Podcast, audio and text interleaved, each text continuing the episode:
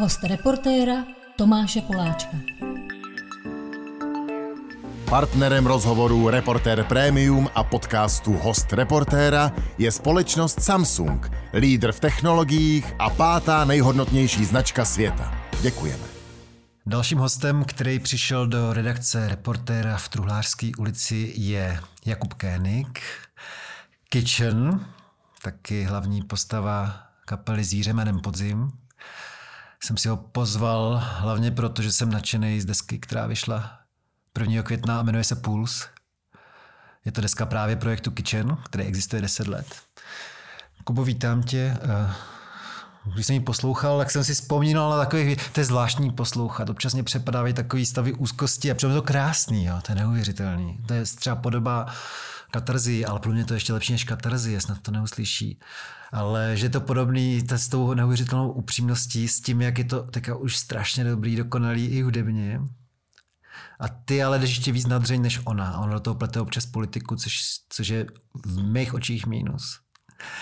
Ale jedna z těch věcí, na kterou jsem si vzpomněl, a to jsem možná vztahuje hnedka k první písničce Rohlíky, jsem si vzpomněl na hypnózu svoji. Jsem jednou byl na hypnoze a paní mě dostala do situace, kdy jsem byl dítě, byl jsem v Prostějově u své babičky a ona řekla, no a co tam vidíte? Já jsem říkal, jsem v obyváku. A ona, tak se zvedněte a jděte někam. Já jsem došel do špajzu, vzal jsem si eh, nějaký rohlíky, z roku tak 82 podle mě a ukrojil jsem si, nebo našel jsem tam kus nějakého lovečáku třeba. A říkal jsem jí, ale to je taková dobrota ty rohlíky a ta hypnoza mě dostala do této situace, kdy svý babičky vyzdraví v Prostějově jim ty rohlíky, o kterých ty zpíváš, že už nejsou nebo že už mizejí vlastně, tak jako symbolicky to zpíváš hnedka na úvod té desky. Byl jsi na hypnoze někdy?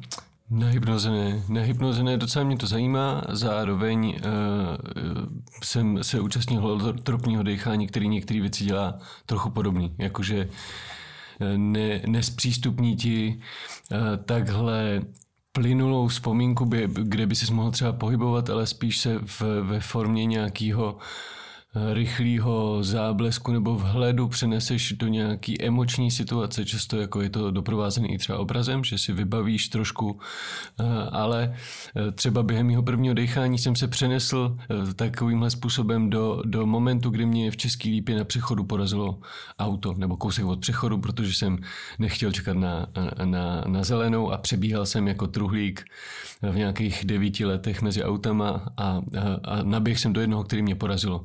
No a vybavil jsem si to vlastně v takovým uh, jako intenzivním pocitu během toho svého prvního dechání, ale že je to tenhle druh vzpomínky jsem si třeba uvědomil až za tři týdny pod, potom, že mi došlo, aha, tak ten, tak ten pocit, že potřebuju, aby se mě někdo věnoval a ten pocit, jak ze spora koukám na ty lidi, kteří se na mě nějak jako naklání a, a sledují mě, tak to je, to je vlastně zá, záblesk této situace, kterou si nepamatuju, protože jako děcko jsem byl v šoku. Tak jenom, že jenom, že jsem viděl nějaký jako obraz a pocítil nějakou intenzivní emoci, která mě propojila s tím dávným okamžikem. Ale třeba na, na, takhle, že bych se mohl z té křižovatky jako zvednout a dojít si třeba, nevím, domů, taky se najíst, nebo tak to, to, to vlastně tam třeba možný není. Takže ta hypnoza v té plynulosti nebo v nějakým, eh, v nějaký jako v nějakým setrvání v tom stavu může být opravdu zajímavá. Já v tomto uh, rozhovoru budu skákat, protože mě, jak si vyprávěl, něco napadlo k tomu, ale možná to je tajemství, možná to nebudeš chtít říct, jo. Jak jsi říkal, že tě srazilo to auto, tak já jsem si vzpomněl na to, ty se s tím nikdy nějak netajil, že vlastně tvůj tatínek jako mladý kluk měl nehodu a přišel o nohu. Mm-hmm. Jo, jo, je to tak. Uh, je to tak. A já jsem se tě chtěl zeptat, a právě nevím, jestli to můžeš říct, co znamená ten úplný závěr desky Pulse, kdy vlastně se ozve jedna věta a ozve se tam věta, jestli správně řeknu, tatínku, inspirace je důležitá věc, ale máš tady jídlo v talíři. Jo, jo. No, ta, ta, ta paní, která tuhle tu větu říká, je vlastně moje maminka a říká to mě. Eh, když jsem v České lípě eh, v, v našem obýváku u piana, pokouším si nahrávat nějaký, protože máme takový hezký zvuk piana v České lípě, tak si tam něco lovím a maminka mě volá eh, do kuchyně, kde sedí moje žena s tehdy třeba tak půlroční dcerkou, takže tento oslovení tatínku bylo pro mě hodně nový. Zároveň vlastně na téhle desce se eh, k těm svým rodičům eh, nějak vlastně vracím, aniž bych to dopředu nějak plánoval, tak je tam písnička, která se nějakým způsobem hodně týká toho mýho táty a jeho života a zároveň i tahle ta poslední písnička, která se jmenuje Stromy a na jejím konci je tenhle ten sample mý maminky, je vlastně takový song, který eh, jehož text mě napadl eh, po našem koncertě se zvířetem na Rejvízu, někdy pozdě v noci, kdy jsme tam postávali a kouřili jsme cigáro s Ondrou Matem, s naším kytaristou a mě tak úplně napadl ten text toho Ty stromy září do tmy Eh, a těma barvama, který, kterými nevidíme. A tak jsem ten kousek jenom zaspíval.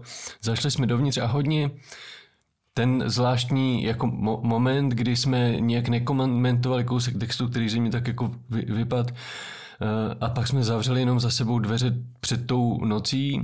Ten jsem si hodně vybavoval, když druhý den odpoledne mi přišli v Praze už strážníci říct, že můj tatínek mimo ní umřel někdy tou dobou, kdy jsme se tehdy s tím Ondrou bavili. Takže tu písničku mám hodně propojenou s tátou a s tím, že v době, kdy ke mně přišla, tak on ten svět eh, nějak opouštěl a opouštěl i to svoje tělo, který v těch 20 teda přišlo o nohu.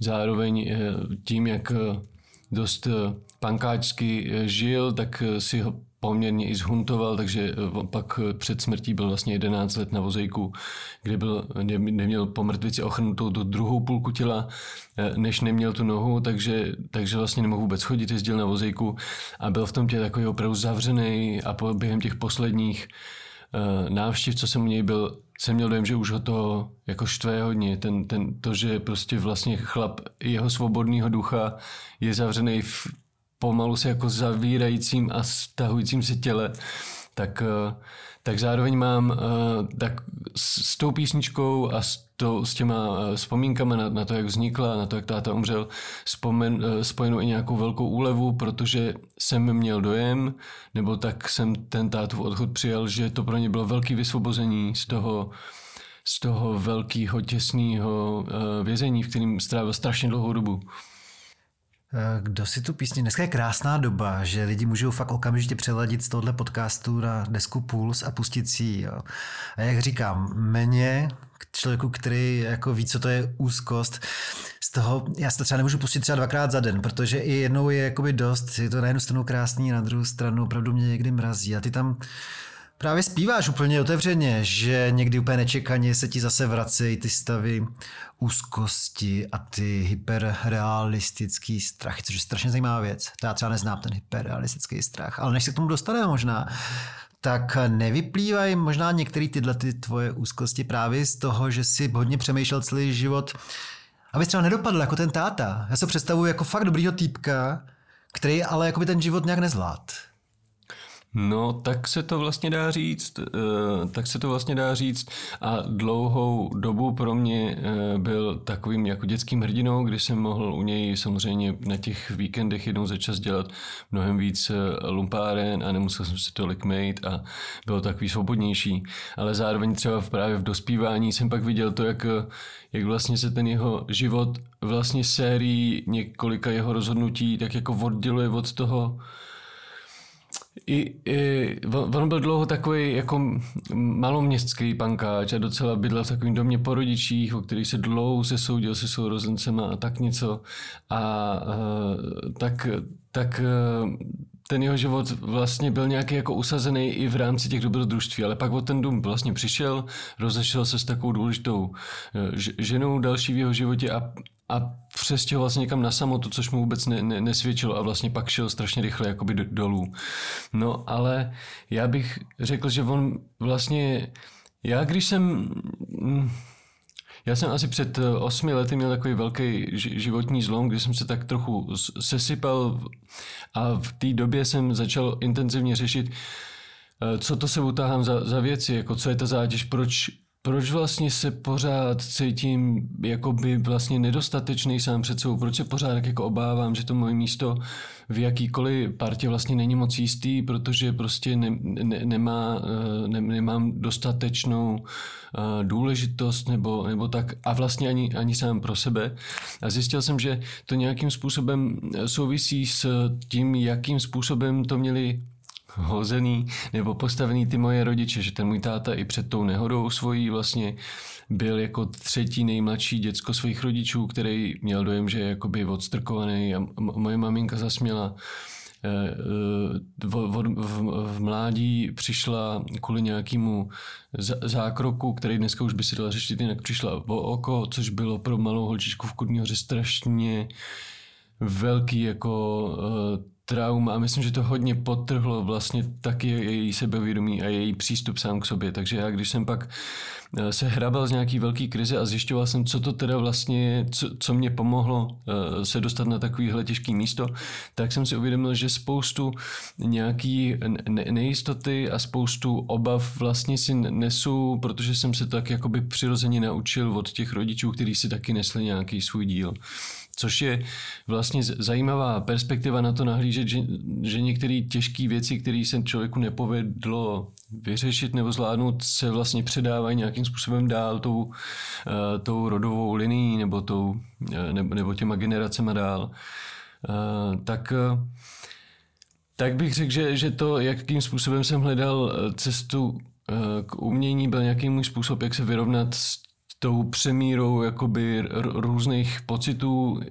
K tomu pravděpodobně přispívalo i to, že jsem opravdu hodně vnímavý, furt, e, jakože furt na mě něco působí, pořád se rozlížím, pořád jsem mezi lidma velmi nesvůj, protože furt koukám, kdo se chová nějak divně a, a nedovedu se úplně uvolnit a, a vlastně za, zastavit tuhle tu zostřenou pozornost. A to, to vlastně vedlo pak i k tomu, že jsem to řešil, to, to jako sklidňování se nebo, nebo tak vlastně alkoholem, stejně jako můj táta, že prostě to vlastně pomáhalo úplně nejlíp na to, že jsem se cítil nějak eh, blbě a v nějaký tenzi a, a vlastně neustále vystresovaný tou přemírou věmu. A akorát, že pak dlouhodobě to prostě začalo dělat pochopitelně bordel v mém životě. Eh, až do té míry, že jsem musel najít pak něco jiného. No a právě k tomu se vztahovala ta otázka, jestli v těle těch dobách, tak to známe, to znám taky samozřejmě, to, že se snažím ten neklid zapíjet, že a někdo víc, někdo míň a tak středně. Jestli v těle těch fázích nebyl tam ten strašák toho, aby si nedopadl jako táta. Sám si naznačoval, že vlastně to nebylo moc šťastný, ta poslední dekáda třeba mm-hmm. života. Asi v nějakém opuštění a Hmm, do určitý míry jo. E, já jsem zároveň v době, kdy e, táta dostal tu mrtvici, takže nějakých 11 let zpátky před jeho smrtí, chodil dlouhodobě docela na terapii. A tehdy mi ten můj terapeut eh, dal docela pár dobrých vhledů na to, jak eh, se eh, k té komplikované postavě svého tatínka postavit. Že, že myslím, že dobře upozornil na to, že si ho za spoustu věcí jakoby vážím a za spoustu věcí ho obdivuju ale ty věci, které se mi na něm nelíbí nebo mě děsejí, protože k ním mám sám sklon, tak mě jako znemožňují eh, to nějak naplnit ten můj, jako, že, že vidím spíš to, čím mě rozčiluje, to, čím si škodí a to, čím se jako zabíjí, než, než to, že ho mám vlastně rád. A do, doporučil mi tehdy, abych uh, si uvědomil, jaký věci uh, mi na něm imponují a jaký věci bych chtěl jakoby níž dál, protože si vlastně do určitý míry můžu vybrat, co, co z těch věcí, který on tahá, eh, převezmu dál. A to mi tehdy hodně pomohlo, protože mi to pomohlo si uvědomit, v kolika věcech byl ten můj táta jako výjimečný a v kolika věcech uh, mi dal něco, co mě posouvá jako kupředu. Co to je třeba? Hmm, je to uh, určitě nějaký plný pohroužení se do toho, co člověk dělá. On měl afgánský chrty, se kterým závodil a byl takový jeho jakoby koníček, pro který měl ne, nečekaný talent eh, a vlastně i v době, kdy už žil jako takový poloviční bezdomovec u Hradce Králové, tak, tak jezdil po Evropě a vyhrávali ty obci závody. A když se s ním někdo potkal, tak během čtvrt hodinky jste se bavili o přech, jako stopro a pak, pak na, na berlích doskákal do auta a přinesl takovou sadičku pohledů svých psů, takže dostal hned pohledy. A přesně takhle, přesně takhle uh, moje žena se mi vždycky směje, že přijde na nějaký hezký místo a říká, hej, tady by se skvěle hrálo, tady by byl super koncert, víš tady, tak můj táta přesně takhle jako říkal, hm, tady by mohli být, tady by si měli to, kotce, to a, a takže oba dva jsme měli tu jako hlubokou uh, odevzdanost něčemu, co, do čeho jsme se úplně zbláznili. A, a, a v oběma nám to hodně uh, pomáhalo níst nějaký nejistoty a nějaký strachy, že, že tady, že, že, že oba dva jsme si našli nějaký způsob, jak uh, realizovat uh, ten svůj, ty, nebo ty svý dary, aniž bychom se museli nějak, Bůh jak, ne, nebo nevím jak, ani, aniž bychom se museli nějak Mm. Bůh ví, jak blízkat eh, tím, že třeba vlastně ve skutečnosti nic neumíme nebo jsme nedostateční. Tak... Ty to eh, dovedeš dost, možná ještě dneska nakousneme trochu, ale uh, ty si pravděpodobně nemohl zdědit afgánský chrty, protože bydlíš na letný, takže kdo je nakonec zdědil? To těžko vlastně říct v době, kdy, uh, uh, ta, když jsem byl malý, tak k tátovi do toho baráku chodilo v ohromné množství dětí z, z vedlejšího sídliště který nemohli mít doma psa, tak se tak chodili venčit a česali, je, je. To, protože ta, ta afgánská smečka potřebuje vlastně hodně péče, aby ty psy vypadaly k světu. No a e, tak se po, po tátově e, mrtvici ty psy vlastně roz, rozdělili mezi některých z těch dětí, některých z těch chovatelů mm, a ta dostihová stájec tak úplně jako zmizela a mm, nevím vlastně, kam se poděli některý z těch pořád mám doma ještě spoustu pohledů s těma pejskama. A ty si teda tu lásku vůči psům, vůči chrtům nezdědil?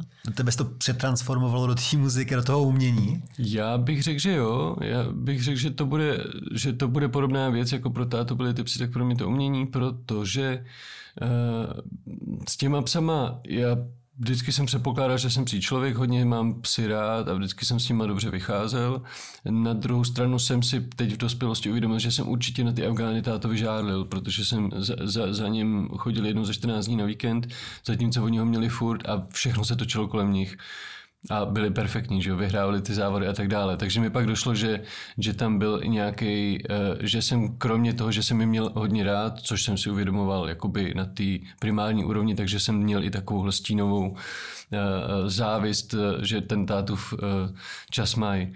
Ale zároveň bych se o ně jakoby nedokázal uh, starat, protože už v době, kdy, uh, kdy táta takhle pomalu v, v opouštěl scénu, tak jsem byl naplno ponořený v té hudbě a, t, a hodně jsem se bál všeho, co by mě od ní mohlo jako vy, vyrušovat. Měl jsem různé obavy z toho, že moje tehdejší přítelkyně třeba otěhotní a budu mladý uh, otec, který nebude moc naplnit svoje uh, umělecké ambice a tak bude Viděl jsem člověče ve Spider-Manovi nějaká postava, nějaký mladý otec právě, že měl děti a chtěl napsat román a nikdy ho nenapsal a stal se z něj pak nějaký, nějaký, nějaký padouch, protože uh, vlastně uh, uh, nedokázal prosadit to naplnění těch svých uměleckých ambic. Což bylo podle mě ten můj jako největší strach, že kdybych třeba měl dítě, nebo se musel starat o tátovi psy, dejme tomu, takže bych jako přišel o tu energii, kterou bych mohl věnovat té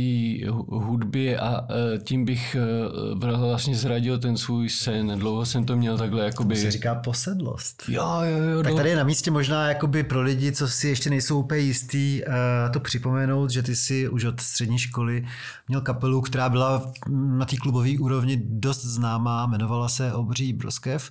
Možná ta přítelkyně, o který mluvíš, je vlastně zpěvačka Olga, která pak se stala tvojí manželkou taky. Mm-hmm. A s kterou jste udělali několik eh, dokonce rádiových hitů jako holka ve tvý skříni. To už taky je dneska maminkou, je zubařka skvělá, nebo co je zubní hygienička? Zub, zubařka. Zubařka. E, zubařka Olga. Víš, že se jmenuje Kenigová? Mm-hmm. Jo, jo, jo, jo. A má pořád projekt, který se jmenuje ILE. Ale řekl bych, že te, tak teď, jak jsme, já jsem ji potkal loni o prázdninách, takže bych řekl, že teď, co má Ratoles, takže se i na chvilku odmlčejí, nebo že mi přišlo, takže je hodně naplněná teď tím uh, mateřstvím, což nechápu, protože ty první dva nebo tři roky eh, pro mě znamená, že jsem musel hodně prioritizovat v tom, co jsem, eh, co jsem dělal a jak jsem se, a čemu jsem se věnoval. Že... Tvojí Marušce je kolik? Mm, tři a půl. Tři a půl. Tři a půl mm, jasně. A já, no to, je, to je jedno, to je vedlejší příběh, že jsem tak předloni s ním mluvil, s tvojí hmm. bývalou manželkou a říkala něco, že chodí po horách. Jo, jo, jo, jo. to mě překvapilo. Já mám dojem, že, že tak eh, se svým aktuálním přítelem, že hodně eh, takhle cestuju a že on je docela horoleze a že, že jsem viděl nějaký fotky s cepínem a jo, jo, s, s, vrchol, s, s zasněženými vrcholky, taky bych to ne, ne, ne, nečekal. Mm. I myslím, že jsem, že, že, že, bych, že jsem Olgu tehdy vnímal mnohem křehčejc, než třeba sama, jak teď ukazují ty fotky z těch zasněžených vrcholků, třeba je. Možná jo. No a tam evidentně došlo taky k tomu takovému nenaplnění ambicí mladických, že bohužel ta kapela Obří Brovské Vačkovi byla skvělá, tak nepřekročila ty kluby, nedostala se eh, na nějakou vyšší uh, úroveň popularity. A pak podle mě pro tebe dost nečekaně před těma deseti lety hodně zaujal ten projekt pod maskou skrytýho Kitchena. Mm-hmm. A pak samozřejmě lidi znají asi, kteří mají rádi muziku, protože tam je taky několik cen Anděl a podobných.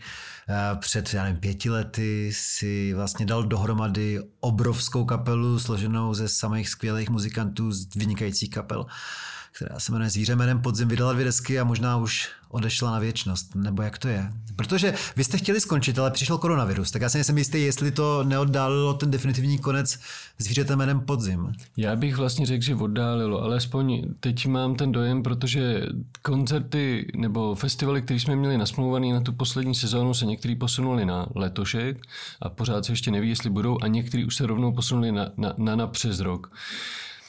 Hodně je teď nejistota ohledně toho, kolik a koncertů a jak se bude letos hrát, takže je dost možný, že ještě část se přesune na příště a vypadá to taky, že těch hraní letos možná nebude tolik obecně, nebo že budou trochu jiný, než jsme si vybavovali. Já jsem teď nedávno eh, někde hrál na takový zahradní slavnosti a eh, napadlo mě, že právě to bude léto, letos zahradních slavností a malých eh, festiválků, takových těch do tisíc lidí což je moc hezký prostředí, ale zároveň taky prostě zrovna třeba to zvíře potřebuje velkou, docela velkou stage a hodně uh, techniky na to, aby jsme byli schopni zahrát. Připomeneme, že to je 18 lidí?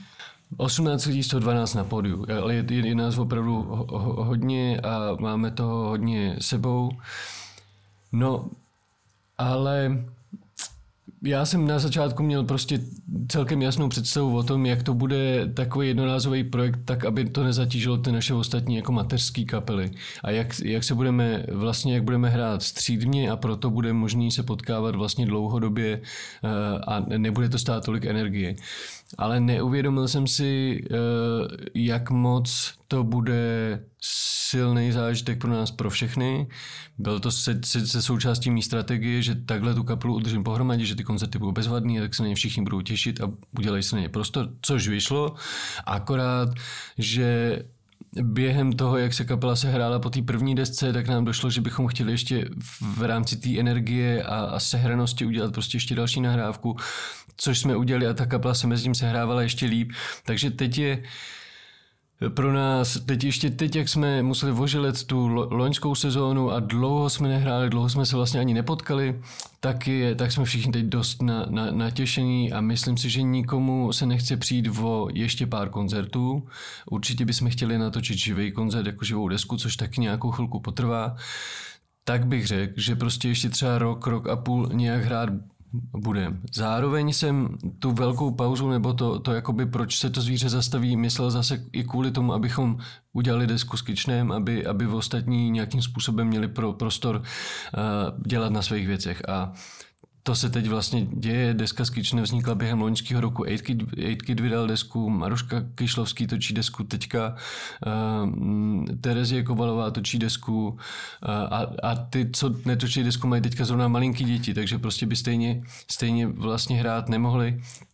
Tak uh, tak ne, nevím, uh, hodně přemýšlím o tom, je, jestli uh, tvrdošíně dodržovat nějaký rámec, který jsem tomu dal na, na začátku, zvlášť protože takhle moje umělecká metoda většinou nevypadá, většinou prostě napřed něco načrtnu a pak uvidím, kam mě to jako zanese. Tak nevím, jestli tady být za každou cenu střídmej, na druhou stranu uh, mi tam naskakují lidi, kteří tu kapelu a ty věci okolo moc nemají rádi a který slyším, jak říkají. No, to bylo jasný. To bylo jasný, že to neukončí. Když říkali od začátku, že to pak ukončí, a to bylo přece jasný, tak, tak to neukončí, ne? Tak to, v tom jsou prachy a tak prostě. A, a jak tohle slyším, tak si zase říkám, no, měl bych prostě, když jsem něco řekl, tak bych to měl jako splnit a, a to. Tak eh, v tomhle jsem trochu roz, rozpolcený. Eh, utěšuje mě nebo uklidňuje mě, že prostě pár koncertů ještě máme domluvených a tu živou eh, desku natočit chceme. Dokonce teď nás čeká společné vystoupení na Jatkách, že bychom v červnu měli dělat v rámci kino naživo nějakou spolupráci s Laputikou, co, což se dost těším, to byl takový můj velký sen. No a když pak natočíme živý koncert, možná bude čas prostě to celé rozpustit, protože všechny ty naše projekty se, se rozjedou. Možná prostě to bude fungovat tak, že jednou za čas prostě na podzim uděláme nějaký koncerty, pořád to zůstane, jako i kdybychom pokračovali dál, pořád to bude taková výjimečná a občasná záležitost. Občasná záležitost. Mně připadá úsměvná ta věta, že v tom jsou prachy, protože si nevím představit v českých poměrech, jak by mohla zbohatnout takhle široká sestava teda. Jo, jo, když jsme jeli na Colors, tak jsme jeli z hotelu taxíkem a takový eh, cikánský taxikář se mě vyptával, co? A když jsem mu řekl, kolik nás je, tak říká, hm, to je ale blbost. to se vám nikdy nemůže vyplatit, to je nesmysl to, to, to teda budete muset nějak přehodnotit. Tak eh, je to, je to pravda, že to v tomhle směru a že to i bylo tak na, na, na, na takovými eh, ideový vlajci, že to je prostě jako ne, neekonomický, ale opravdu moc hezký a že ten, že ten zážitek, který je vždycky intenzivní, když uh, hraješ hudbu s nějakýma dalšíma lidma, navíc třeba blízkýma lidma, se kterými jsi sehraný, tak tam vzniká moc pěkná věc, jak ty jednotlivý těla a mysli se synchronizují v tom rytmu a v nějaké harmonii, v nějaké vibraci. Ale když je těch lidí deset, a jakože nemáme, každý nemá tolik strašně plný ruce práce, takže se může trochu jako uvolnit, tak jenom to, co se děje na tom pódiu, prostě je mě vždycky vy, vy, vystačí na 14 dní ten, ten, ten energetický zážitek, nebo to, to, jakým způsobem za, do sebe zacvakávají ty, ty, eh, ty mysli a ty, ty rytmy a ty vibrace, to mi přijde parádní a je to strašně silný zážitek i, i teda uvnitř té smečky. No a e, sice nevím, jestli komerčně, teda je to nějak vel, velmi úspěšný, ale z hlediska kritiky to přijetí je perfektní vždycky, jak zvířete jménem podzim, tak i kyčná. Já jsem zatím nečetl žádný recenze, ale já kdybych ji napsal, tak dám třeba 90% eh, eh, ze 100. To ti nějak zvedlo sebevědomí, když jsme mluvili o, těch, eh, o tom, jak se sám sebe podceňoval dlouhodobě, tak to, jak najednou dostáváš ty ceny a jak vlastně nevíš, co je špatná kritika, to pomohlo trošku té psychice. Vlastně jo, vlastně pomohlo a bylo by asi divný, kdyby úplně nepomohlo, ale musím teda říct, že mě dost zaskočilo, že i po tolika, jakoby, dalo by se říct, objektivních ubezpečeních, že je to jako v pořádku, kubíčku, tak uh, Stejně jsou jako momenty nebo okamžiky nebo dny nebo série dnů, kdy e, vlastně se cítím jako podvodník a celý a čekám, kdy mi přijdou lidi na to, že nic z toho, co dělám, vlastně neumím a, a tak. A je to teda zajímavé, že, si, že teď už aspoň vím, že to skončí, nebo že dokážu si uvědomit, co se děje, když na mě přijde tahle nálada nebo tenhle ten pocit, ale je, je eh, vlastně trochu strašidelný, že, že když se to rozjede naplno, tak v tu chvíli prostě racionální ubezpečení se o tom, že už kolikrát eh, se ukázalo, že podvodník třeba nejsem, tak eh, vlastně ne, nefunguje.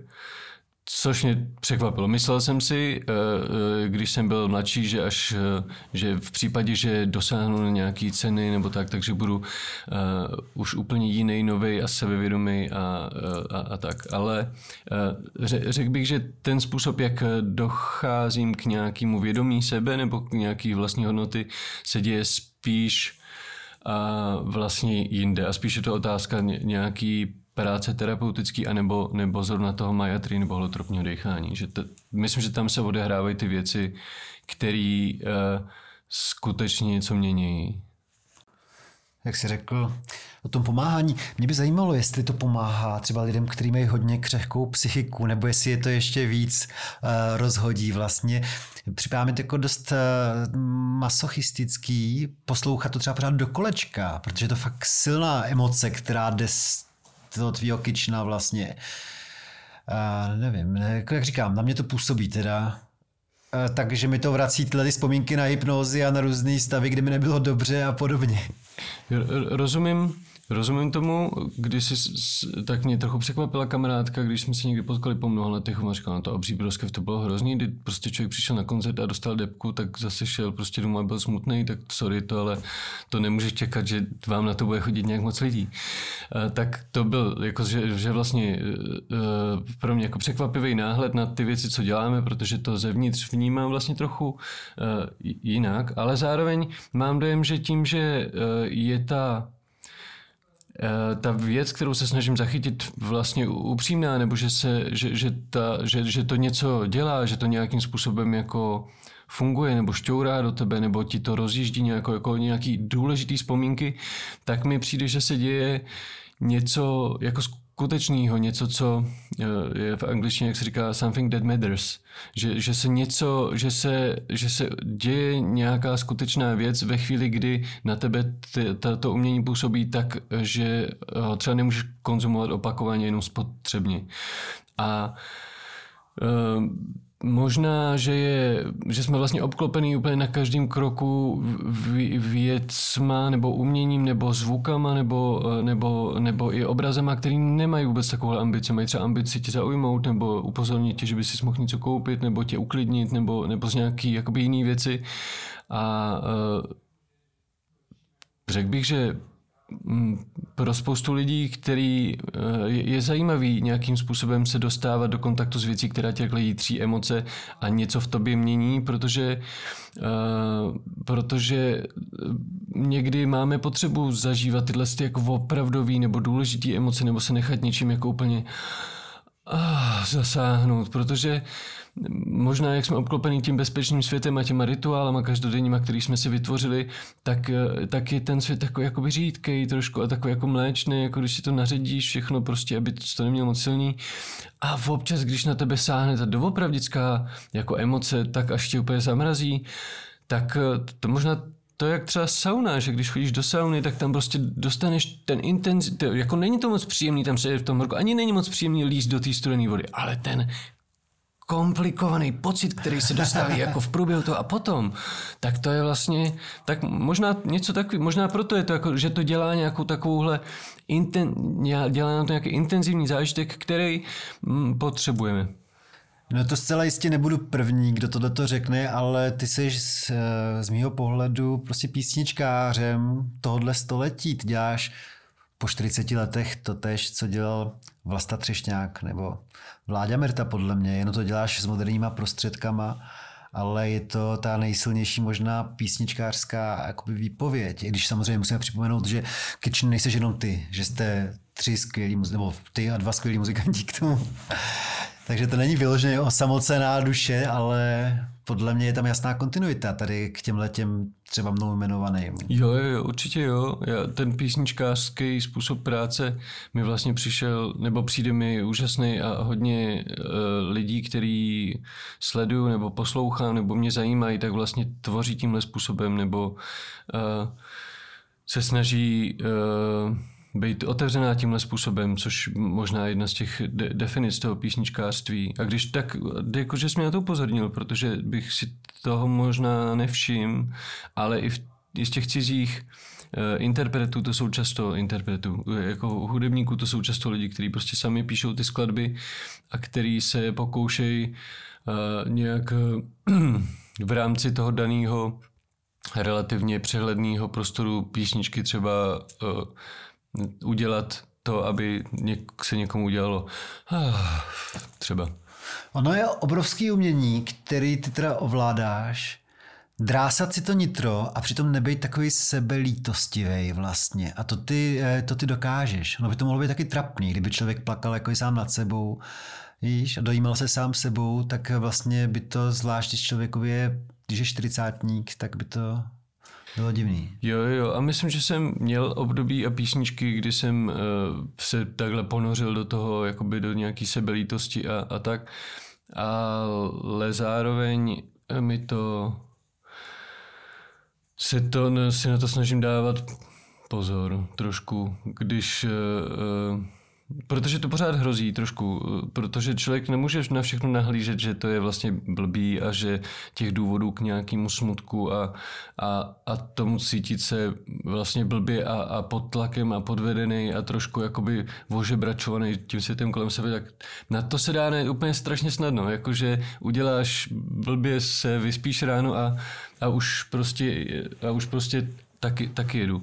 No, tak No, hodně si zároveň uh, myslím, že, že to, jak se nebo takhle, moje zkušenost eh, mi ukazuje, že prostě to, jak se na svět koukáme, tak eh, ho spolu vytváří, tak že po nějakých intenzivních emo obdobích jsem se pak dostal i do období, kdy jsem si uvědomil, že to, jak moc ten můj svět bude rozpadlý, rozbitý a bezútěžný, vlastně mám dost v rukou já a ve chvíli, kdy jsem s tím začal nějakým způsobem pracovat, tak se to skutečně začalo měnit. Tak eh, jsem rád, že jsem se z místa, kde jsem eh, cítil potřebu eh, psát sebelítostivý píšničky dostal, a že mám, eh, obecně teda jsem moc rád, že jsem našel nějaký jiný perspektivy v životě, než že to je teda bezútěšný. Tak to asi spojený i s narozením ty dcery, že jo? Jo, jo, jo, to hodně jo, to hodně jo. To jsem teda koukal, musím říct, že tak jako všichni ti říkají, jak to bude jako změna a, a to, ale vlastně eh, úplně mi docvakl, jak velký zázrak eh, to doopravdy je, že, že prostě dva se mají rádi, že muž a žena a prostě v tom těle té holky prostě vyroste to mimino a když je pak hotový, tak se narodí a ta žena má prostě to mlíko, kterým ho může živit. A ten muž je v tu chvíli v obě dvě tak miluje, že prostě tam je a dělá všechno pro to, aby ho chránil. Úplně jako, že tu dokonale, vy, vy, dokonale vy, vymyšlený nebo do, jako dokonale vytvořený v nějaký své podstatě. Přemýšlíš, asi přemýšlíš občas o tom, že za 13 let třeba bude poslouchat, dejme tomu, tuhle desku. A jaká uslyší fakt takhle upřímný vyznání svého táty, vlastně, jak to na ní zapůsobí. Hmm. To si nedokážu představit zatím. Zatím je to pořád vlastně ta malá holčička a veškerý uh, pokusy o to přenést se mentálně do nějaký uh, doby, která ještě nenastala, se mi s tím dítětem pak zpětně ukázal spíš jako lehý, že jsem se to vždycky nějak představoval a ta situace byla vždycky úplně jako jiná. Dost mě překvapilo, že v ní pořád jsem já jako já, že jsem předpokládal, že dostanu prostě nějaký balíček informací, eh, jistoty a moudrosti jako rodič prostě a bylo to velký překvápko, když jako, že jsme v té porodnici dostali, dostali tu maličkou na ten pokoj a říkali, no kdybyste něco potřebovali, přijďte na sesternu. A najednou si uvědomíš, že teda máš úplnou zodpovědnost, jakože opravdu totální zodpovědnost za toho malého šprčka a že zároveň vůbec nevíš, jak jako správně na to. A teď celá tahle věc, jak to změní tvůj pohled na ty rodiče, tvoje, nebo aspoň jako v mém případě jsem si říkal, aha, tak oni byli ještě o 10 a 15 let mladší, než jsem teďka já, takže oni neviděli vůbec jako lautrnit. V době, kdy oni měli mě, tak já jsem ještě vůbec nebyl schopný si uvědomit, co bych měl jako dělat a to vůbec si nevím představit, že bych měl v době kolik, kdy, kdy bylo mým rodičům tolik, když mě měli, že bych já měl děcko. No počkej, a jak řeknu něco hnusného, a to ještě měl jenom tři oči a tři nohy. Jo, jo, jo, to je pravda. což, je teda, což je teda vrchol. Možná ještě, teďka jsem si úplně vybavil, já to neslyšel 25 let, ale když jsem byl malý kluk, třeba v 7. 8. třídě, tak si vzpomínám, že se mi strašně líbila první deska Mňágy až Děrob a teďka jako to vyprávíme, tak si říkám, že ten Petr Fiala to taky ustál. Vlastně tu hranu, tý, eh, aby to nebyla sebelítost vyložená. To byla tak jako kouzelně zpracovaná, často s takovým černým humorem, že to taky vlastně ustál, i když ta deska, no ty první desky byly hodně sebelítostivý od toho Petra tehdy. To jo, a myslím, že on to hodně zachránil tím nezúčastněným projevem, že, jako, že, že oni jak se drželi i celá ta kapela tak jakoby stranou od těch eh, jako emocí, že ty převlečky, ty námořnický a ty, ten jako Uh, mě, mě, já když se objevily ty písničky, tak mně se to napřed strašně nelíbilo, protože to postrádalo to, co jsem na té hudbě miloval. Ten jako drive, jakože ten rock, jakože wow, to vůbec nebylo. Oni prostě zpívali ty, jakože vět, texty, které se mi moc líbily, zpívali jako prostě, jakože jdou do obchodu nakoupit vložky prostě, ale ty nejsou. Smůla prostě. Tak, a tak jdu zase zpátky a nic se nestane. No tak to, to strašně to rozčilovalo napřed, až pak jsem tomu jako přišel na, na, na chuť. Ale myslím, že tím jako odstupem od těch emocí to, to, to Petr hodně vyhrál tím, že na, na jednu stranu dokáže být úplně neuvěřitelně poetický a jakoby citlivý, ale zpívá to jako tím, že ho to ale vlastně moc nezajímá, takže... Počkej, my jsme stejně staří. Co jsi poslouchal v osmý třídě? Nejvíc. Beatles. Fakt? No, jo, jo. Já jsem měl takový, já jsem jel hodně, já jsem začínal hodně na folku, hodně všechny ty jakoby vaby daňkové a tyhle ty věci. Jestli se nepletu rok, podle mě 90, 91, to jsem miloval Guns N' Roses nejvíc. Guns N' Roses. Jo, jo, to je pravda, že to jsem tak přicházel pomalu od, od, od těchto těch eh, Beatles a Rolling Stones Guns N' Roses a Nirváni. Já jsem měl tetu eh, v Curychu, emigrantku a v červnu 90 mě samotného poslali teda po první životě do zahraničí, do Curychu za tetou a matka mi dala na cestu 30 franků, mm-hmm. jako kapesný. A já jsem to celý utratil za tričko Guns N' Roses. Váhal jsem hrozně ještě mezi Volkmanem, ale ta uh, láska k té kaple byla tak silná, že jsem tehdy si koupil krásně. A byl jsem za největšího frajera po návratu potom, mm-hmm. uh, potom do školy. Ještě jeden uh, zpěvák, já to vždycky říkám tady, uh, jeho jméno, protože my máme děti, kteří spolu chodí na fotbal, tak se vydáme často. Xavier Baumaxa má svoji matku na jedný z prvních desek, ale tam mu tam říká, Luboši nepi, Luboši prosím tě nepi, to tam má nasamplovaný od svý mámy. Mě zajímalo, kolik českých zpěváků a kapel nasamplovali svoji maminku mm-hmm. na, na album. To nemyslím, že, že, že je mnohem víc muzikantů, který maminky říkali, nepij, prosím tě. No. A co to jsou, prosím tě, teda ty hyperrealistické strachy? To já, to já nemám asi. Ty hmm. vidíš takovou tu skleničku jako uh, uh, poloprázdnou, jo? Hmm, to ne úplně poloprázdnou. Já spíš vidím, jak spadne, ta voda se rozlije do elektriky, která začíná jiskřit a začíná hořet prostě nebo jakože, že tyhle jako scenaristický, uh, nebo jsme prostě někde v, v autobus v Lanovce a já prostě hned mi běží, co prostě by se, jakože mi rychle naskakují většinou relativně konkrétní představy, co by se mohlo pokazit a jsou jako, že, že jsou přesně takový, že začnou něčím, co, na, na co se koukám a přemýšlím, jestli ten hák, na kterým visí, ta, je, co kdyby se stalo, kdyby se jako utrhl a tak. A, a ono to, já jsem, když jsem byl puberták, tak jsem byl obsedantně kompulzivní, musel jsem furt chodit uh, kontrolovat uh, klíče a tohle a, a myslím si, že kus toho se, se jako mi zakonzervovalo v těchto těch obsedantních představách, že se něco pokazí a myslím si, že to trochu souvisí s takovou tou představou, jakože když si dostatečně dokážu představit, co bych dělal, tak bych pak dokázal rychle zareagovat a tak. Myslím, že, že, že obecně tenhle ten můj způsob jako vyprávění příběhu, eh, ať už v textech nebo, nebo, nebo jinak eh, hodně souvisí s tím, že si furt vymýšlím, co, by, co bych jako mohl v té dané situaci udělat, nebo jak bych se mohl zachovat, kdyby. A je teda taková věc v tím mým tatínkem, kterou jsem nezmínil a která si myslím, že je hodně důležitá. On byl uh, patologický lhář, že jakože si vymýšlel furt, jakože tam, kde nemusel, ta, tam, kde se mu to hodilo, tam, kde vlastně, tak pořád vyprávěl nějaký příběhy v jednom kuse. A mně pak došlo, že, že třeba tuhle tu věc, jako že mám velký štěstí, že jsem si vybral literaturu a hudbu, kde si vymýšlím příběhy, zatímco on to dělal opravdu v tom reálu a občas to bylo jakoby strašně báječný a byl jakože středobodem jak večírku každýho, ale já do dneška spoustu věcí ze svého dětství, který jsem zažil, jakoby s ním nevím, jestli jsem je slyšel od něj vyprávět, nebo jsem je doopravdy zažil, jestli jsme opravdu uh, potom českých Štemberků, jak nám tvrdil, nebo jestli, je, on třeba říkal, že studoval keramičku v Bechni.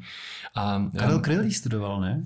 Pra, právě, právě, že jo, to, a, a on by určitě vyprávěl, že se nám s ním potkal a, to, a některý z těch jeho báchorek se prostě uh, ukázaly jako lži a jiný se zase jako ukázalo, že to trochu nepravděpodobně, ale stali se, tak, uh, tak musím říct, že to udělalo docela velký zmatek v mým uh, nějakým pocitu uh, ukotvenosti no. nebo nějaký jistoty, co, co teda vlastně je. A zároveň, že vidím, jak pro mě je to důležité, jak mě těší vyprávět ty příběhy, jak mě těší jako povídat a to. A uvědomu si, že tuhle tu emoci musel mít ten tát, že ho taky jako těšil, jak na něj ty lidi jako koukají, jako poslouchají, jak může být jako v tuhle si něco přimyslet, tady něco odebrat, jak vlastně tím jako vytváří nějakou, nějakou jako eh, krásnou věc a uh, jsem dost vděčný za to, že mám tenhle ten uh, kanál, nebo že jsem našel to umění dřív, než jsem se pustil do podobné věci v reálném životě, protože mám taky tendenci si vymýšlet.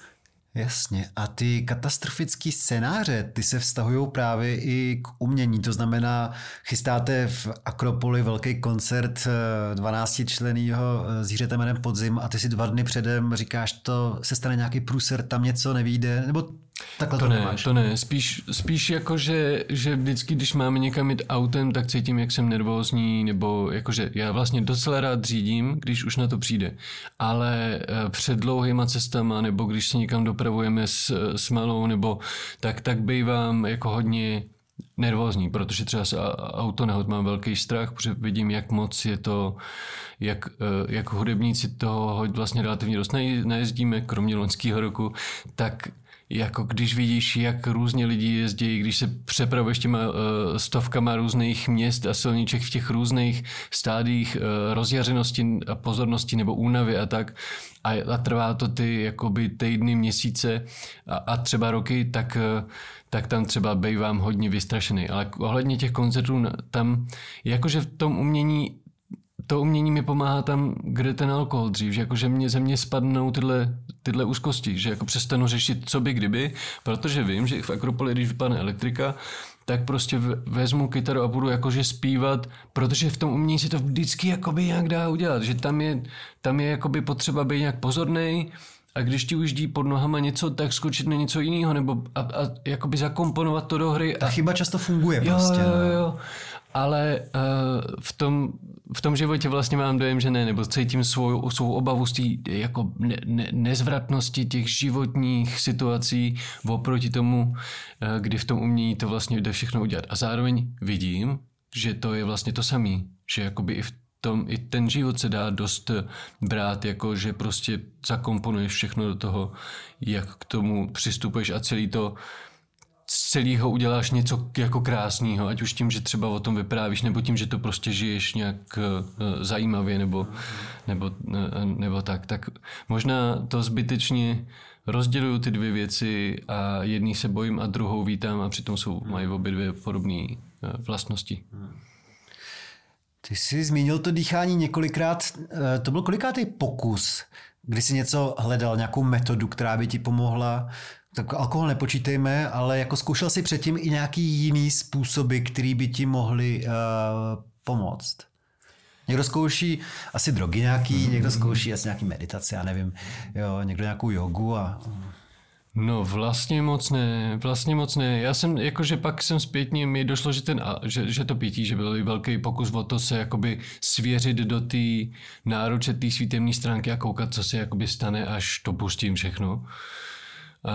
Ale jinak si myslím, že, že jsem byl spíš hodně skeptický k tomu, uh, co by se asi tak dalo dělat a jaký jsou vlastně možnosti uh, nějakého léčení se v této sféře. Moje maminka byla 30 let vrchní sestra na psychiatrii v České lípě, takže ten jako farma, farmakologicko psychiatrický pohled je vlastně relativně konzistentní třeba v, v nějakým uh, přístupu uh, a, a ten terapeuticko ne, nevím, jak to behaviorální je, je zase jako jin, jin, jiný přístup. A třeba to dechání přišlo, že se tak zvláštně trefilo do prostoru, kde jsem nevěděl, že ně, něco je, že je nějaká jakoby takováhle sebezkušenostní terapie, kdy vlastně se eh, léčíš nebo, eh, nebo eh, těma prožitkama, který zažíváš, nebo těma věcma, které si přímo uvědomuješ, jakoby prožíváš celým, celou bytostí, tak, tak ty vlastně jakoby něco posouvají spíš než to, že někomu o, něco, o něčem vyprávíš a ten ti na to něco řekne a ty si řekneš, aha, aha, aha. Že to jako není na věd, ne, nepracuješ na vědomí úrovni, ale v, s nějakým podvědomím, což je ta metoda, kterou jsem vlastně zkoušel s tím alkoholem, že prostě přesně takhle, že se svěříš tomu stínu a čekáš, co jako vy, vy, vyplave. Akorát, že během toho dechání jsi v bezpečném prostředí, uh, což mi ta hospoda asi taky přišla tehdy. Za s každým dalším Kdo tě k tomu přivedl, k tomu dýchání? Taky mě to tak jako by ten můj terapeut uh, doporučil, já jsem kvůli pití vlastně chodil za ním třeba 4-5 let a bylo mi 33 zrovna a tak jsem si pochvaloval, jak jsem jako stabilizovaný a jak se mi povedlo některé věci pochopit a to a jestli by mi nedoporučil, co bych mohl jako zkusit dělat dál. A, a to byla takovou, to je taková legrační věc, že jsem, že, že on říkal, no to, že to by možná bylo dobrý nějakým rituálem třeba zafixovat to, jak se teď cítím, že to, a já jsem říkal, jo, jo, mám tetování, mám tady prostě tady tři pruhy, 9 cm, jakože 33, chápete? No a pak byly prázdniny a mně došlo, ten chlap mi chtěl něco říct a já jsem vyběhl s tím tetováním, ne? A tak, tak jsem nad tím doma, a pak jsem se ho zeptal, on říkal, vidíte, to máte pravdu, chtěl jsem vám doporučit tadyhle holotropní dechání a je takový workshop prostě roční, který začíná jakoby na začátku roku, teď byste se mohl při, přihlásit a, a tam se právě dechá nějaký indiánský potní chýše a takové věci, tak to si myslím, že by vám mohlo pomoct. A tak jsem se tehdy za, za, za, za, zapsal do toho ročního workshopu a jakoby první než, než tam člověk nastoupil, bylo vlastně, že jsi měl absolvovat jedno dechání, abys viděl, jestli ti to vůbec jako je to do, pro tebe dobrá metoda, protože ne pro každého je to vlastně dobrá metoda. A to vedl Michal Vančura, takový uh, chlapík, chlapík, pán, pán uh, terapeut, který spolupracoval s Grofem, který, který když ještě tady pracoval s LSD a nějakým způsobem uh, spolupracoval s ním, i když pak vytvářel to holotropní dýchání.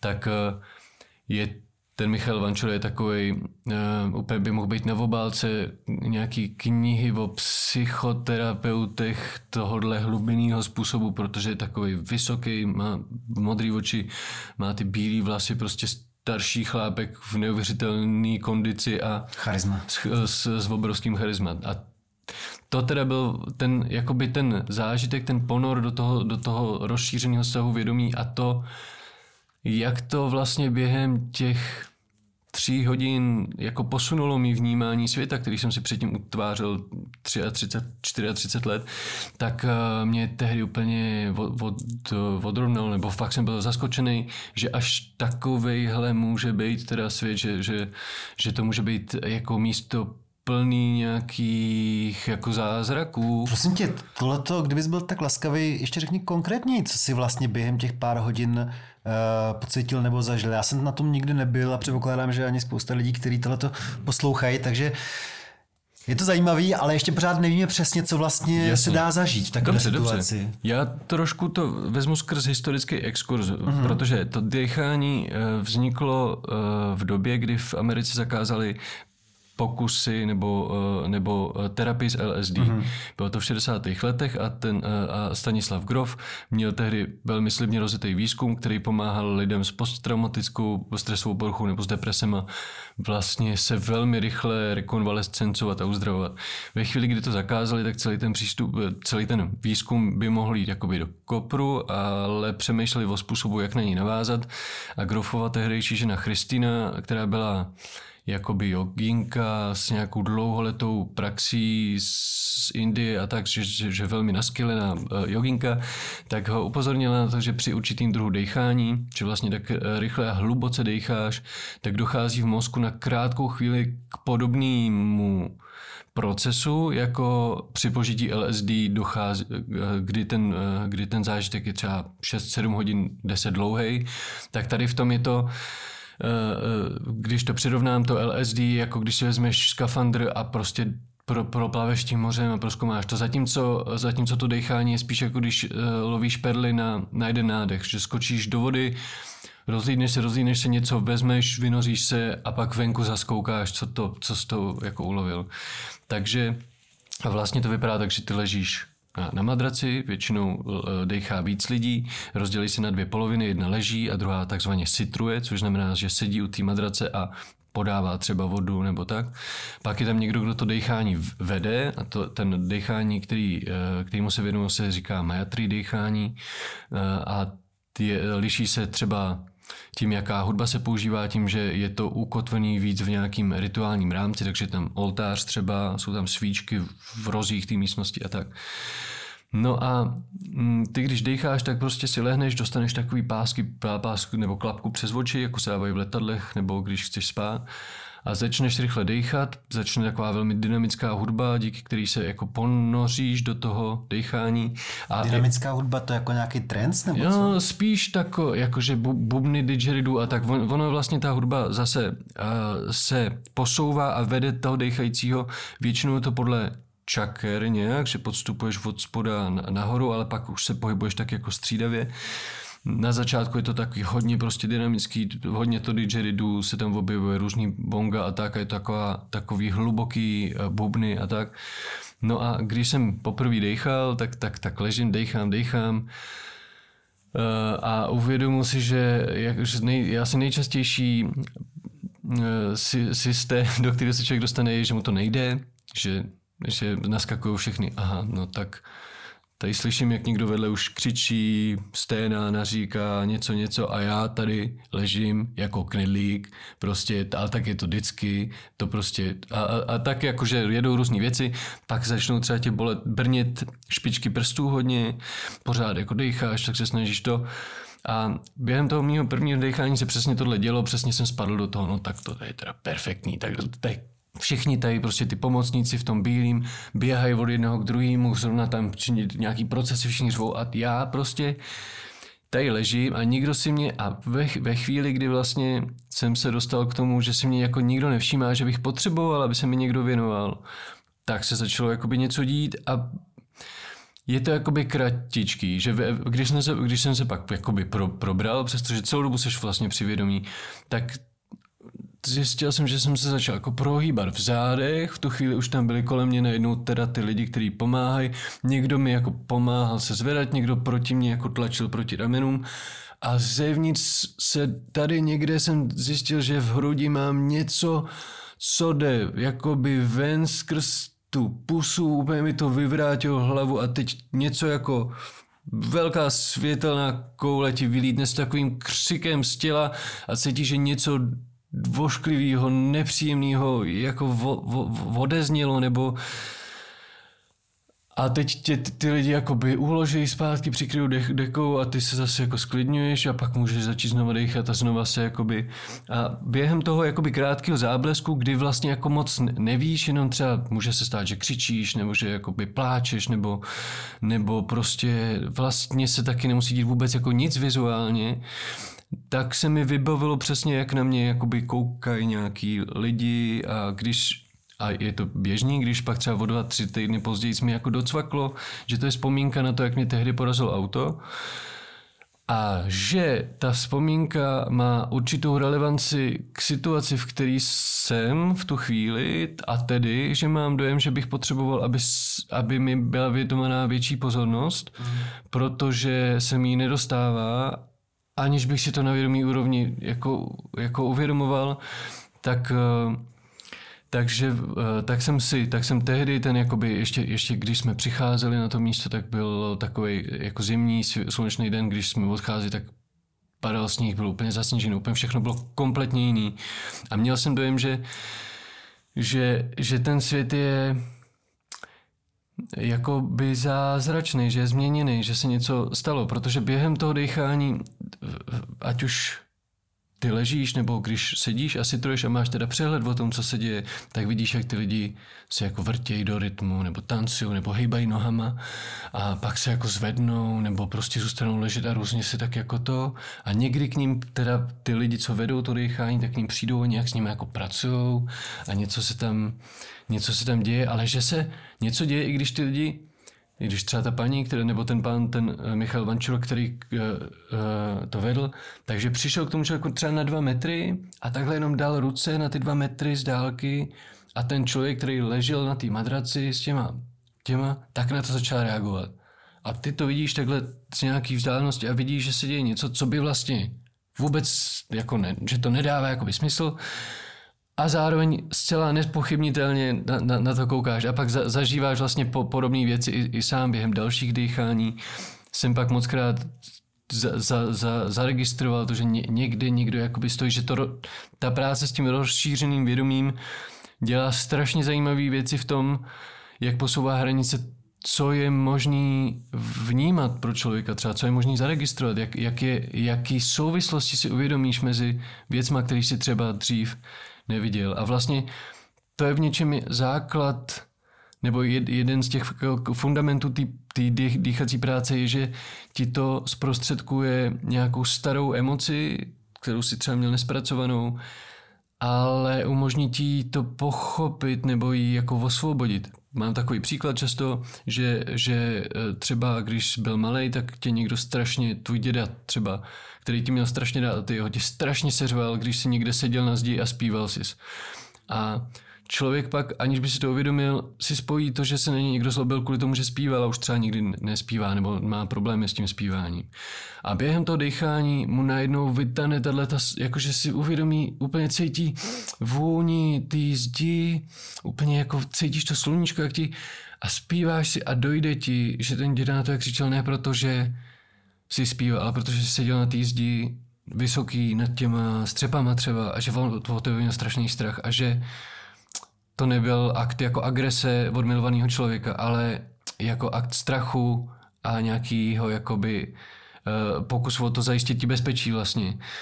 A v tu chvíli se ten pocit jako ne třeba nezmizí, ten pocit, že nemůžeš zpívat nebo že ti tady někdo zavře, ale třeba se jenom povodevře a začne se jakoby postupně a třeba to trvá několik dechání, nebo, nebo on, on, on, on, když si člověk vytvoří nějaký takovýhle model, jakože třeba nesmí zpívat, tak pak vyhledává trochu věcí, které ho v tom utvrzují, takže pak odpadává jedna po druhým tyhle ty jakoby zážitky, zkušenosti a, a, a může to prostě dojít k tomu, že se člověku uvolní třeba ten zpěv, nebo u, u, uvolní se mu nějaký druh pocitů, který si zakázal, protože mu kdysi, když to nebyl schopný uníst, přinášel třeba bolest. A teď už najednou zjistí, že je může jako prožívat a, a tak.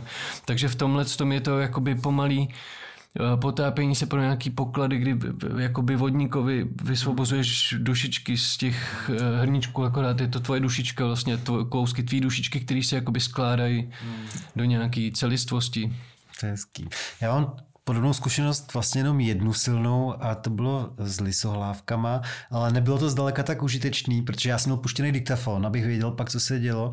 A teda to nejsilnější, co se stalo, bylo to, že jsem uh, komentoval, jsem říkal třeba, tak dámy a pánové, je 15. června 1934, finále mistrovství světa je fotbale v Římě, Československo nastupuje proti Itálii, vidíme, přichází František Plánička jako první s kapitánskou páskou, za ním Puč a já jsem vyjmenoval celou tu tehdejší jedenáctku. Mm-hmm. Já jsem ji nikdy neznal, tu jedenáctku, ale jsem si to ověřoval, že jsem vyjmenoval celou základní, no, tu, celý to český manšaft, který hrál fakt to finále. Takže jsem si prožil finále z roku 34, což mi do dalšího života moc nepomohlo teda. Hmm, to nevíš. Jo, teď, kdyby ti tato věc chyběla, tak třeba co, co bys byl dneska bez tohle ale, ale myslím si, že velmi dobře jako m, u, uh, ti ten, tohle ukázalo, nebo ukazuje to, jak to může fungovat, že ty lisohlávky vlastně přináší taky podobný jakoby druh otevřeného vědomí, stejně jako to LSD, jakoby na další dobu a že člověk najednou jakoby ví, nebo si uvědomí, že ví věci, které vlastně vůbec neví. To je samozřejmě. Jako ty lidi, já už asi jich moc nejí, ty rizí materialisti jsou vlastně strašní chudáci, který tohleto si neuvědomují, že je spousta věcí kolem nás, které se nedají snadno vysvětlit. Na těch lisolávkách jsem zažil další věci a jedna z nich bylo právě to, že třeba po dvou hodinách jsem se nějakým způsobem dokázal dokodrcat mezi lidi, do nějakého baru třeba. Už jsem byl na nějakém dojezdu. A jak jsem poprvé ještě zažil to, že jsem si všiml, že lidi se baví na mnoha úrovních a že jsem celý život vnímal jenom jednu úroveň konverzace. A teďka jsem prostě slyšel docela zřetelně různé vrstvy těch konverzací, všechny jsem, všem jsem jim rozuměl a říkal jsem si, já jsem doteďka vlastně vždycky vnímal jenom jednu konverzaci a teďka vnímám paralelně jako jich několik. A jiný jsou mi často většinou jako utajený úplně. Ty lidi se baví o úplně jiných věcech. Jo. To se ale strašně hodí do života, protože pak doopravdy eh, máš mnohem větší pochopení pro eh, lidi, kteří mají třeba jiný názory nebo jiný chování než ty a tak. Jo. Tady se často vyčítá novinářům, já to taky říkám, se jim často vyčítá, že třeba ty pražský novináři žijou hodně v Praze a že jsou uzavřený v pražské bublině a málo kdy zajedou do Bruntálu nebo do Osoblahy a přitom je to jako strašně potřebný tam zajet. Ale stejně tak potřebný je aspoň jednou v životě zažít i tohleto, jako že si rozšířit to vědomí trochu a uvědomit si, že opravdu omezit se do nějaký sociální skupiny, bubliny, je škoda. Možná. Jo, jo, a tak nám to obecně může hodně ukázat to, že ty hranice, které my považujeme za jako neprostupné nějaké hranice našeho vědění nebo hranice toho, co, co svět jako obsahuje a kterými jsme si eh, po té 40 vlastně jak docela jistý, protože jsme to zažili na vlastní kůži a prostě všechno jsme to prošli a tak ty jsme navíc opravdu procestoval úplně jako celý svět. Ale zároveň, zároveň prostě je, je spousta věcí, které se jako skrývají vevnitř a hodně těch důležitých uh, informací nebo důležitých vhledů nejenom pro jedince, ale možná pro lidstvo, jakože se děje spíš tady vevnitř. A je to jeden ze směrů, kterým si myslím, že bychom měli expandovat, protože by nám to mohlo uh, hodně pomoct jako živočišnímu druhu.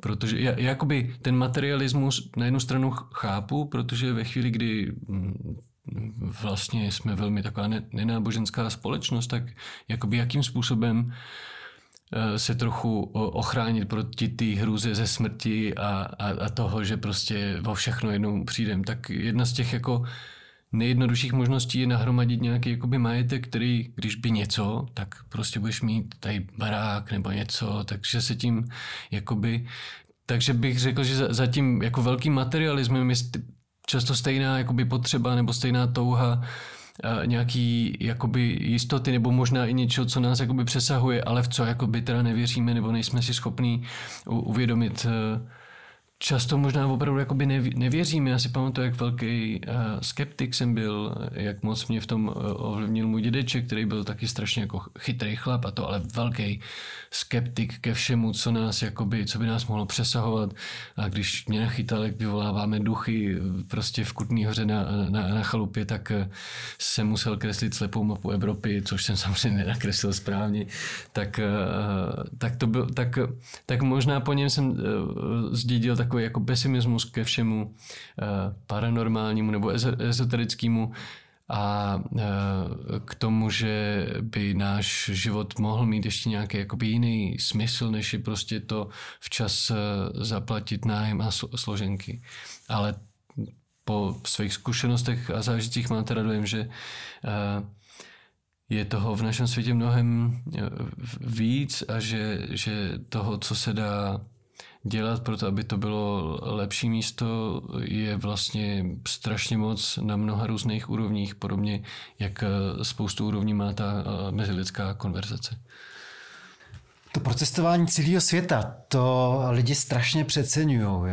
No, samozřejmě to může být užitečný, pokud je člověk otevřený, vnímavý, tak to je jako eh, zajímavý zážitek, ale Pravdu třeba ten trip na těch lisohlávkách není o nic menší zážitek, když trvá jenom pět hodin. No. Nedůležitý, a to vlastně souvisí, že si na takové cestě, já jsem na teda stopem, že si uvědomíš, eh, že ta země kule je malinká a lidi jsou si v podstatě jako podobní všude. A to s tím souvisí právě, že jako vlastně ta země kule je malinká, takže jako ono to je v podstatě jedno, jestli jdeš do té kutní hory, anebo jestli jedeš eh, kolem celého světa. Ono se to asi tak moc jako neliší vlastně. Hmm, hmm, hmm. V něčem, v něčem asi ne a myslím si, že, ten, že, že to je opravdu takový důležitý eh, vhled, že, že ty lidi jsme si vlastně všichni dost podobný a ta zem je malinká. A zároveň bych řekl, že, to spousta, že si to spousta z nás moc neuvědomuje, protože to vypadá, že ten svět je jako obrovský místo, kam se dá neustále jako vyhazovat odpadky třeba, nebo, nebo místo, který se tak jak se vším vypořádá samo a tak, že myslím, že, že je hodně rozšířená taková ta, ta, ta premisa, že, že vlastně nic ne, nezmůžem, ani kdybychom nakrásně třeba přestali jíst maso, nebo, nebo začali, eh, nebo přestali vyhazovat papírky nebo vajgly na ulici a tak dále, protože těch lidí je moc a vždycky to někdo udělá v Číně, tam vypouštějí do řeky tohle, tak není potřeba vlastně tady eh, se ví jak ženírovat, když tamhle, eh, nebo v Indii, že jo, tak oni, jak oni to mají v té Indii. Hm. Ne, tak to, to, to už jsem se úplně kam jinam, ale samozřejmě, když jsem předloni byl v Bangladeši, tak jsem si říkal, jako, jaký má smysl se starat jakkoliv o ekologii, když vidím tohle, protože tam ta situace byla taková, když jsem viděl ty stovky těch nechutně černě kouřících komínů a všude ty odpadky a tak, jo. to pak může celá Evropa být sebe víc ekologická, ale dokud hm, to si prostě člověk, který tam nebyl v té dáce, třeba si neumí představit, jak taky může vypadat znečištěný ovzduší. A to bylo, to bylo tam jsem se naučil nosit roušku, protože fakt tam bylo, že se mohl žvejkat ten vzduch. Poslední kapitolu, kterou bychom teďka mohli probrat, eh, je tím, jaký máš teda to psychické ustrojení. Pro tebe musel být fakt hrozně těžký ten uh, loňský rok, protože ty jsi měl jako jistotu. Ty si celý svůj dospělý život dělal uh, reklamy, copywritera, což je jako samozřejmě solidní práce za solidní prachy. A oni přišel ten covid a ty si po mnoha letech o tu práci přišel a to teda i lidi, kteří jsou mnohem eh, vyrovnanější psychicky, se často jako hroutí, když najednou nemají ten základní stabilní příjem, na který se můžou spolehnout. Já jsem měl štígro v tom velký, že jednak eh, Jednak uh, mížení končila mateřská, takže Máša nastoupila vlastně do, uh, zpátky do tetovacího studia Hell, kde se, jim stará o propagaci a začala prostě dřív uh, pracovat, aby mi umožnila, napřed jsme mysleli, že se hned nějakou jinou práci, protože jsem se pustil tak do standardního kolečka copywriterského, když, tě, když teda někde skončíš ale zároveň uh, uh, mi to, že Máša začala dělat, umožnilo vlastně asi měsíc eh, se věnovat tomu, že jsem maloval v obrazy na plátno. Dřív jsem si je dával do různých sešitků a, a, a všechny ty pracovní bloky vše, v těch reklamkách byly po, pomalovaný všem možným. Tak teď jsem na, namaloval nějaký plátna, který jsem vlastně do konce měsíce prodal a, a tak, tak to vyšlo tak, že jsme měli vlastně na další měsíc a tak jsem si na to troufnul, když jsme měli nějaký stabilní příjem a vlastně od té doby to tak vždycky vyšlo, že prostě na konci měsíce se mi podařilo prodat dostatek obrazů na to, abych eh, to mohl ještě o měsíc prodloužit. Takže teď jsem rok a tři měsíce jsem teďka výtvarným umělcem na plný úvazek. Tohle je neuvěřitelný. No. To je taky na samostatný téma, protože já jsem tady měl před třema týdnama eh, Honzu Homolu z Vohnoutu, že jo, a ten taky podle mě v posledním roce prodal pár obrazů teda. To docela, docela, docela dost lidí, eh, který, který normálně hrajou, teď začal malovat. Honza Kalina ze 100 zvířat začal malovat a tak, tak se ke mně různě sbírej. Martina Trchová vlastně maluje už dlouho, tak bych řekl, že teď jsme se všichni poskylili trochu v těch dalších uh, uměleckých uh, odvětvích, které jsme vždycky upozadovali, upozadovali kvůli tomu hraní. No, no, musíme říct, že to není zase až tak překvapivý, protože ty si maloval od dětství. A taky jsme zatím neřekli, že si uh, vydal už několik knížek, který jsi podle mě sám ilustroval, ne? Jenom teda teďka, možná ty jsi to lajkoval taky na Facebooku. Jsem asi před týdnem viděl, jak spisovatelka, taky jedna z tvých sousedek, tady ze Zora z kopce, Petra Soukupová, tam uh, dala fotky těch svých sešítků, kde si prostě maluje, když, já nevím, když se nudí, nebo když mm, telefonuje, nebo tak. A bylo to úplně skvělé, že by jednou bylo dobrý udělat výstavu třeba několika lidí, tady toho bezděčního malování, který člověk si dělá. Mm-hmm. Ani na to moc nemyslí vlastně. Jo, jo. Já bych řekl, že to je docela dobrý trik eh, eh, jako odevírání si té podvědomí eh, cesty nějaký, to, tohle to podvědomí kreslení u těch telefonátů a tak, že to dělá vlastně skoro každý. I ty lidi, co by ti odpřisáli, že malovat jakoby neumějí nebo nechtějí nebo se bojí, ale že vlastně pak zpětně mi došlo, že, že, že to je ten stav, do kterého se často cíleně dostávám, když skládám hudbu nebo maluju. Že přesně to, jakoby, že se jakoby myšlenkama soustředím na něco jiného a nechám to, co nejsou myšlenky, ať jakoby pracuje mezi tím, co já třeba poslouchám audioknihu. To mi s tím malováním jde docela hezky. a že se vlastně teda soustředím, věd, eh, jakože tu vědomou pozornosti na něco jiného a pak, a, a pak něco vzniká z toho ne, ne, nevědomí. A že bych řekl, že to je docela dobrý trénink týhletý, tohohle rozpoložení tvůrčího. Hele, eh, k tomu několik otázek. Za prvý, to znamená, že ty už si prodal desítky obrazů. Zatím ty zákazníci jsou z řad fanoušků tvý muziky a kamarádů, nebo už jsou to úplně cizí lidi, kteří třeba nezajímá tvoje uh, hudební, tvoje hudební práce? Zatím většina těch lidí, kteří, eh, kteří ty obrazy kupují, se ke mně dostali nějak přes hudbu a ne, nebo se známe díl. Eh, těch lidí, kteří by na ně narazili čistě výtvarně a pořídili si je, myslím, zatím menšina. A ono i tak Uh, myslím si, že, že, že, to, že to, co ty obrazy prodává, není jenom ta jejich jako barevnost nebo, nebo ta te, tematika, ale, ale i to, že, že je dělám já a že jsou v nich zase, jak se mi ty věci mají tendenci propojovat, často nějaký výjevy z těch knížek, který jsem psal, nebo z těch písniček, tak je to taková, tak jako uh, umím si představit, že někdo, kdo má opravdu rád Kična a tu jeho poetiku a ty postavy, které se tam objevují a tak, tak si, uh, tak si nějaký takový pořad po, po obraz pořídí, protože tam, tam najde ty samé postavy a ty samé uh, výjevy a zároveň je to může třeba posunout nebo ukázat nějak dál. Tak uh,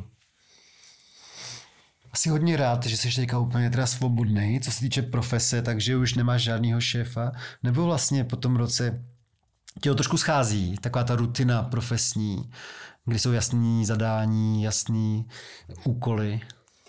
Hmm, pořád jsem hodně rád. Pořád jsem hodně rád. Já jsem nějak dlouho uh, vlastně mě to dlouho vyhovovalo mít toho šéfa a dlouho mi vyhovovalo to, že jsem vlastně, že se mě ty firmy držely jako copywritera, který prostě primárně píše a nic neorganizuje a ne- needitoruje žádný časáky a tak.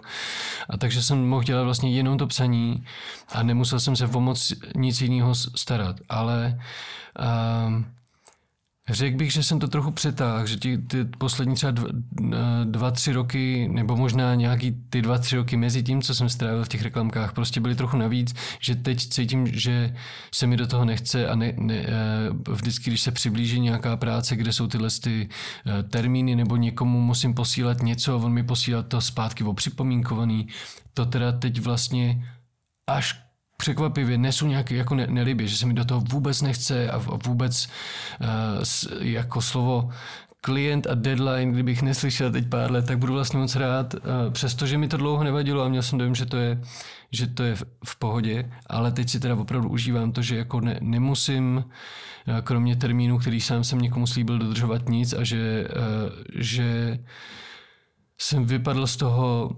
denního rytmu, který vypadal neměněn, neměný a ne, nespochybnitelný až tak nějak jako do, eh, do, do stáří a do nějakého důchodu.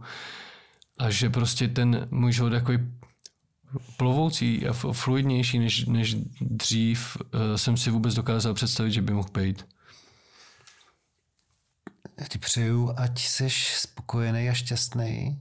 Děkuju za to, že jsi přišel a tě tady ještě eh, chvilku budu potřebovat, protože v tuhle chvíli, nebo počkej, vlastně by bylo fér ještě se tě zeptat, jestli máte naplánovaný křest té desky a řekni si, kdy a kde, pokud ho máte naplánovaný. A pak se rozloučíme s většinou posluchačů, ale protože máme asi 20 eh, věrných fanoušků, který nám dokonce posílají nějaký prachy přes patreon.com, lomeno host reportéra, tak pro ty vždycky už ještě uděláme třeba čtyři minuty uh, bonusový. Takže řekni si pro všechny, jestli máš tuhle důležitou informaci, kdy bude křest.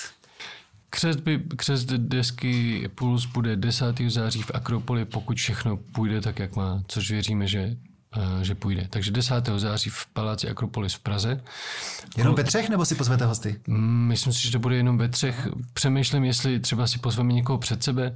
Eh, těch lidí, kteří by tu hrát eh, mohli, je určitě moc, ale zatím nic vymyšleného nemáme. Budeme mít pracujeme na nějaký scéně a na, na projekcích nových a tak, takže by to mohlo být hezký a zároveň do toho září už by si tu desku všichni mohli naposlouchat a my se do ní taky konečně dostaneme pořádně. A má krásný obal, takže předpokládám, že vyjde nebo vyšla na LPčku.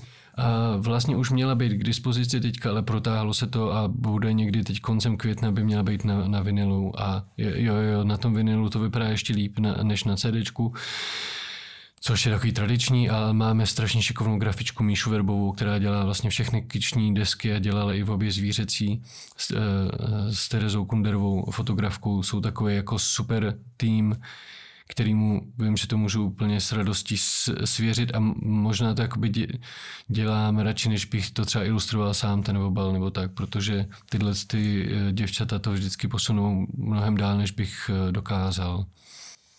Tohle byl Jakub Kenik, eh, v současnosti hrající nejvíc pod, pod značkou Kitchen. Děkuju. Díky moc, díky moc, ahoj.